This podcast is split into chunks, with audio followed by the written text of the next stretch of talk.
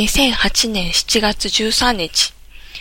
え、っと、今までは私の日本語のブログの方を、あの、読んでたんですけれども、今回からちょっとダラダラと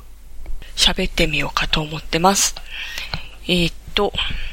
これ自分で文字起こしするの大変そうなんですけど、もしあんまり大変だったら長続きしないと思います。まあ、今回は初めての挑戦ということでやってみたいと思います。えー、昨日、実は病院に行ったんですよ。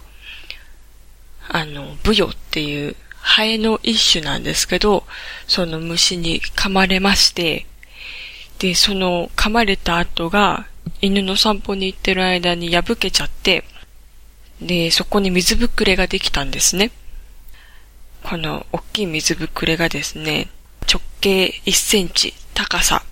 7ミリぐらいあるかな、すごい大きいんですけど、どんどん膨らんでくるんで病院に行ったんです。で、本当は11時からディスカッションがあったんですけど、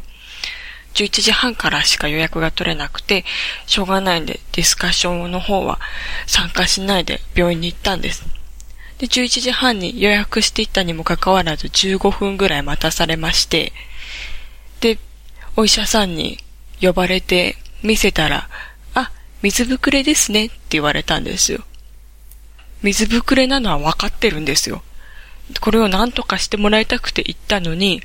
水ぶくれですから、破れたら可能しないように気をつけてくださいって、そのためにお薬を出しておきますって。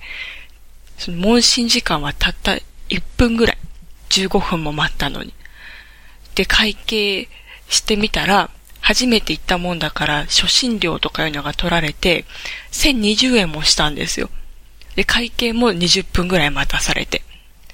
で、日本の場合、病院で、えっ、ー、と、先生がお薬を出して、で、お薬を買うところっていうのが病院の外なんですけど、病院の外でお薬屋さんに行ったらそこでまた20分ぐらい待たされて、280円の可能止めの薬を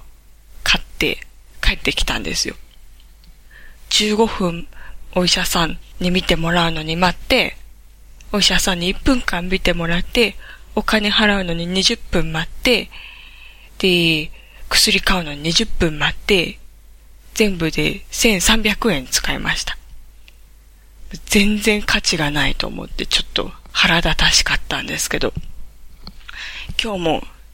引き続き水ぶくれが大きくなってます。